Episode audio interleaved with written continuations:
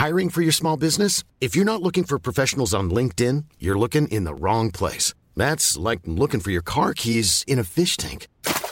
LinkedIn helps you hire professionals you can't find anywhere else, even those who aren't actively searching for a new job but might be open to the perfect role. In a given month, over 70% of LinkedIn users don't even visit other leading job sites. So start looking in the right place. With LinkedIn, you can hire professionals like a professional. Post your free job on linkedin.com/people slash people today.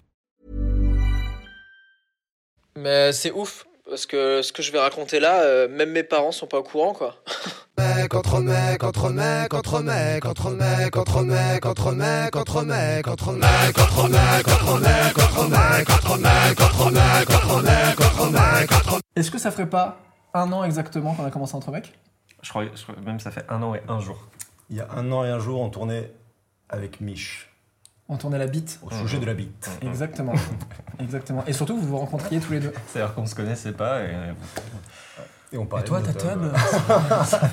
En vrai, en un an, euh, je trouve qu'on a déconstruit grave de trucs. Moi, je trouve que en vrai, tu vois, je m'étais, je croyais vachement en cette série où moi, je commençais déjà à déconstruire des trucs de masculinité et tout, et je pensais pas que ça m'aiderait autant à ce point-là.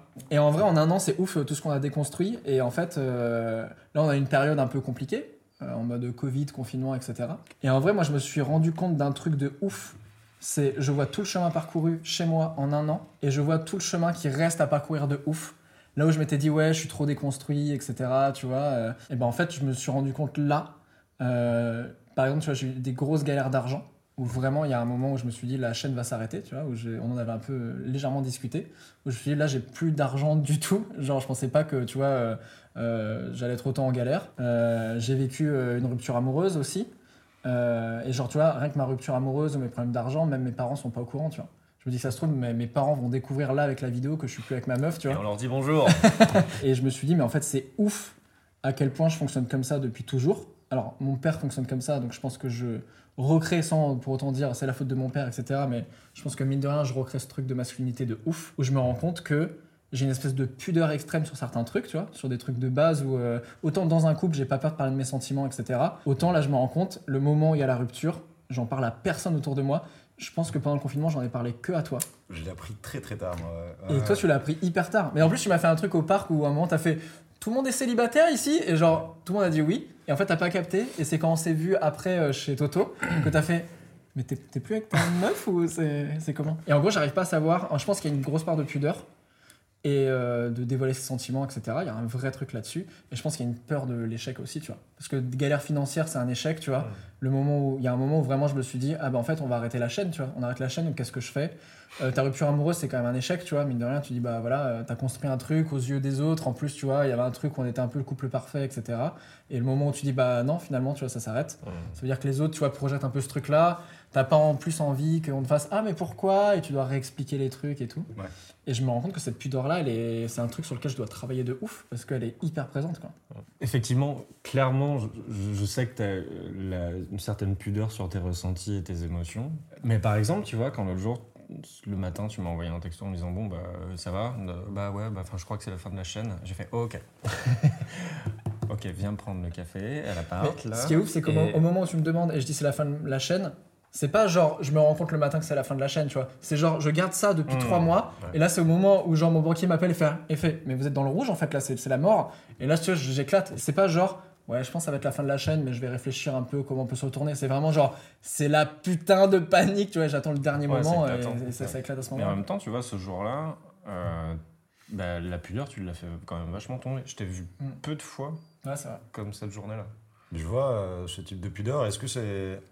Est-ce qu'il n'y a pas un côté aussi où euh, t'as pas envie d'infliger euh, tes problèmes C'est ce à- que et j'allais t'as juste envie de, donner le meilleur et le plus proches. positif aux gens Bah, en vrai, tu vois, j'ai vachement l'image aussi euh, du que ce soit euh, d'un point de vue perso, mais aussi d'un point de vue, euh, tu vois, le- mon personnage public. Tu vois, il y a aussi un, genre de mec, tu vois, où dès que je fais une FAQ sur Instagram, je reçois trop de messages de ah, comment tu fais pour avoir toujours le smile, toujours le truc et tout, tu vois, d'être toujours de bonne humeur et tout? Mais non, et à chaque fois, tu vois, je me dis bah non, en fait, tu vois, je suis pas comme ça, je suis pas, euh, enfin, je suis comme tout le monde, tu vois, il y a des moments de, down énormes.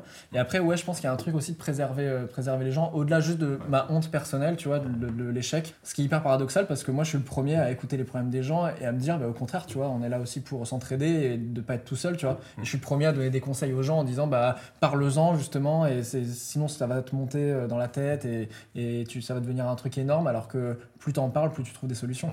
Est-ce qu'il n'y a pas aussi un. Est-ce qu'il n'y a pas de l'ego là-dedans? Je pense, non, ouais, il y a de l'ego. Mais de toute façon, la peur de l'échec, ouais. Hmm. la peur de l'échec, je pense qu'il y a une Mais clairement, le fait que tu sois en rouge et que tu as failli arrêter la chaîne et, euh, et- et- et le fait que tu sois plus avec ta copine, euh, ça, tu vois ça comme un échec.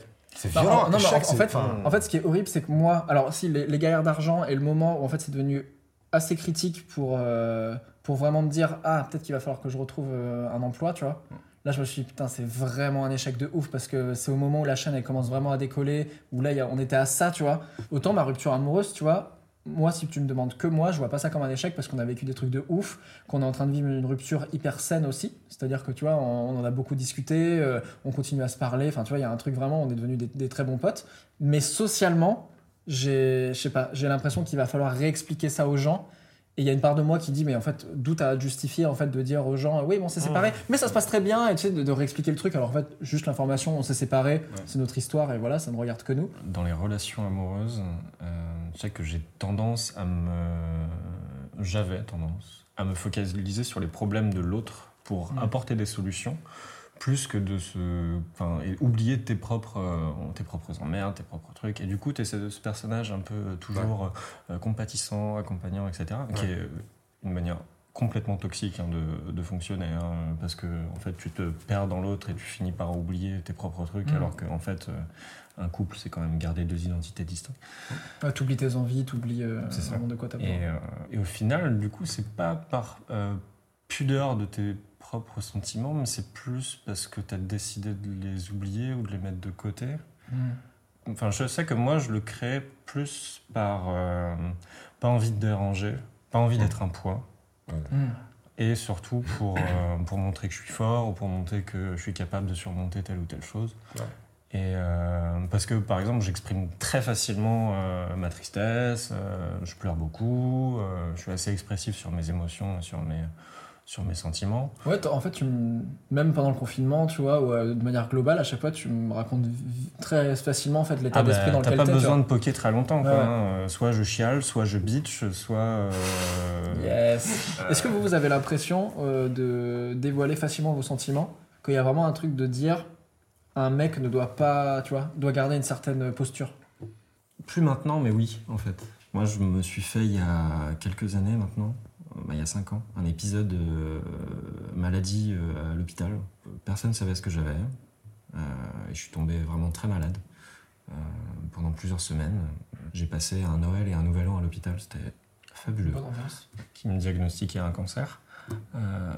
J'avais, j'avais 25 piges. Et en fait, j'ai cru que j'allais crever.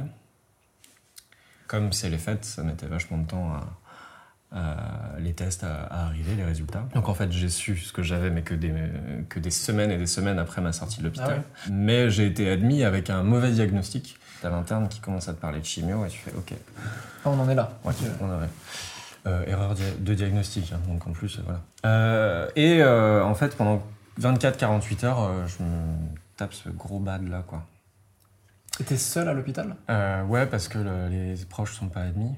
Euh, donc il y a la- y, y a visite en journée, mais le soir, t'es tout seul, quoi. Donc t'es seul face à toi-même, tu te dis j'ai 25 piges, on vient de me dire seul que... face à toi-même qui dort toute la journée parce que t'es Ok. t'es HS, Ouais. mais quand même, quoi. Bonjour les angoisses derrière. Et euh, en fait, en sortant de ça, euh, bah en fait, s'avère que c'était pas si grave que ça. C'était juste un truc qui m'avait mis euh, le système immunitaire en, en PLS et qui m'avait mis euh, un gros coup de fatigue. Ok. Et euh, en soi, c'était pas bien grave. Euh, mais avec ce mauvais diagnostic, je suis ressorti de là avec une sensation de seconde chance. Hmm. Et, euh, et après ça, je me suis mis euh, presque automatiquement à dire je t'aime à ma famille, à ma sœur, à chaque fois que je les ai au téléphone, ma grand-mère. Ça m'a engagé vers le chemin de me reconnecter aussi avec mon Mm. père parce qu'à l'époque on ne partageait pas du tout une relation euh, proche. Euh, mais euh, de relier avec, euh, avec les proches et de leur dire, de leur Mm. rappeler. Chose que j'avais tendance à avoir tenue pour acquis.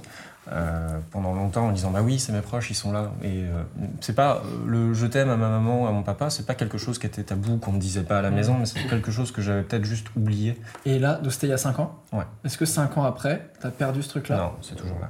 Putain, ça c'est ouf. Ça veut dire que c'est une- un vrai déclic que ça t'a fait en mode seconde chance et qui potentiellement peut rester jusqu'à la fin de ta vie, quoi.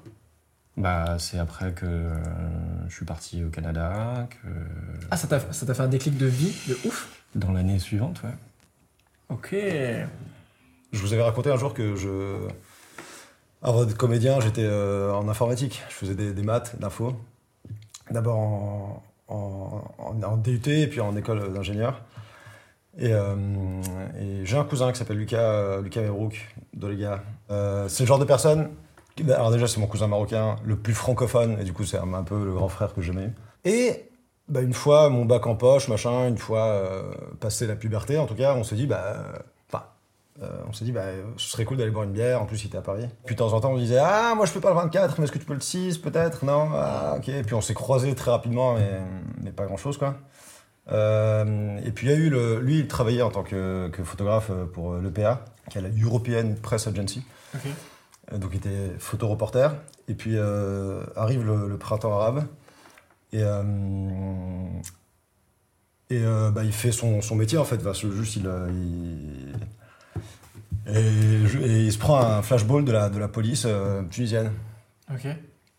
Et, euh, et à 30 ans, eh ben hop, plus de cousin. À 30 ans.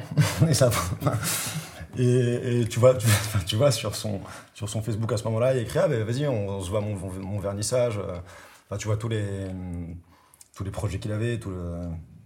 Et c'est la première fois que j'ai vraiment pris une euh, espèce de, de claque dans la gueule de euh, non, tu ne vas, tu Mm. n'es pas obligé de vieillir en charentaise au coin d'un feu avec tes petits enfants, etc. Tu peux canner à tout moment. et c'était, c'était extrêmement euh, symbolique, en tout cas, de, de- de plein de choses sur un nouveau schéma de pensée à, à partir de là. Mm. Toi, t'avais quel âge? J'avais euh, 19, 19, 20. Ah ouais, ok, oui. Oui, donc t'es quand même assez vieux en plus. Et en plus, t'es l'âge de l'insouciance de ouf où tu te dis que t'es immortel en plus. Ouais. Enfin, là, demain, je me prends un bus. euh, quoi J'aime bien ma vie. Je- J'essaie de faire quelque chose en m'écoutant. Ouais. où j'essaie de plaire à Michelin et, enfin, à Michelin et, et Robert euh, parce que euh, faut, faut, faut accepter les rails de, de la bienséance, de- Mm. du, du chien, de la piscine et de la. Et, et, et- plein de changements. Du coup, déjà, j'ai commencé par quitter mon école d'ingénieur parce que je détestais ce que je faisais, Ouais. mais vraiment. Vraiment. Ça a été Après, le, des ça a été le opinions très déclic. mais- C'est le déclic qui a fait aussi que t'as quitté euh, l'école Euh, oui, enfin ça, ça ruminait lentement, etc. Mais après, on est très fort via euh, les fêtes, l'alcool et la drogue, euh, les sorties, etc. Pouvoir juste mettre des rustines Bien comme sûr. ça sur. tu C'est la poussière sur le et- tapis, hop, ça dégage. Mais non, mais ça va, je gère. On verra demain.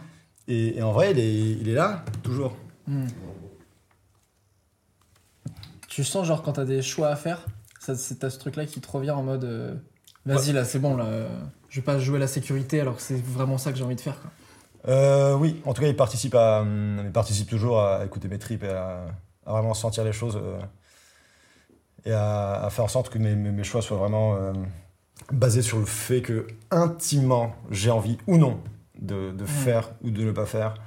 Et du coup, euh, sa copine euh, Nathalie, elle a organisé un, un festival qui se tient euh, à l'hôtel de ville tous les ans euh, et qui récompense les photoreporters chaque année. euh, c'est le prix de les gars.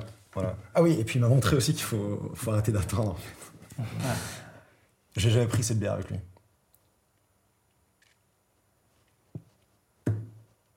Parce que c'est beaucoup plus simple de, de reporter les. De, de, de dire on verra plus tard, on a, on a du temps, il n'y a pas le temps, pas le temps, putain. Faites, faites, enfin, faut, faut faire les choses, quoi. Si, si, si tu le sens, si, si t'as quelqu'un, dis je t'aime, putain, va, va, euh, fais, fais les trucs. Il n'y a pas de demain, enfin, vraiment. Même si ça fait peur, etc. Il est très chelou mon conseil, mais on, on peut caler en fait. Euh, Mais c'est important de le dire parce qu'on a tendance à l'oublier souvent. Ouais. Des fois on se raccroche à des trucs de sécurité de merde et t'as envie de dire mais demain tu vas crever. Ouais. Tous ce, tout- tous tes trucs de sécurité de la journée, à quoi ils te servent vraiment tu vois Genre tu te raccroches à ça mais demain tu crèves, qu'est-ce que qu'est-ce que t'auras fait T'auras auras passé 10 ans euh, dans un boulot de merde qui te plaît pas, à pas faire le vrai truc que tu veux faire quoi. Justement, là, par rapport à il y a, il y a 10 ans, aujourd'hui, euh, euh, c'est peut-être bizarre à dire, mais c'est quelque chose qui me, qui me rassure. Le, le, le côté au pire on meurt, c'est quelque chose qui. enfin, je, je vois juste d'un autre angle, mais euh, euh, tente et échoue des choses. Ouais. Au pire on meurt. Et En, en plus, tout le monde meurt. Du coup, c'est, c'est- c'est- moi en tout cas, ça me donne une raison encore plus de, Mm. de, de tenter des choses que, qui, me, qui me font peur. Mm. ou- Genre, ça peut être un moteur des fois même faire des trucs. c'est complètement un moteur, ouais. Ouais, ouais, ouais. Et parce qu'en plus, ça te fait réaliser la chance que tu as d'être encore là, d'avoir un toit, deux mains, deux pieds. euh, C'est clair. c'est très bisounours, mais tellement vrai, Non, vraiment. mais c'est clair. vraiment. Tu te rends compte de, de- des chances, mais simples, que tu as de vivre De là. C'est clair. Voilà. Bah, ce retour d'entre mecs, il est... il est plutôt stylé. C'est exactement ça que j'ai eu dans l'anus. Lâche-toi, lâche Je veux pas. Ah non, Ouais, je sais ce que c'est. Je sais ce que c'est. Je veux pas. Je voudrais qu'on fasse.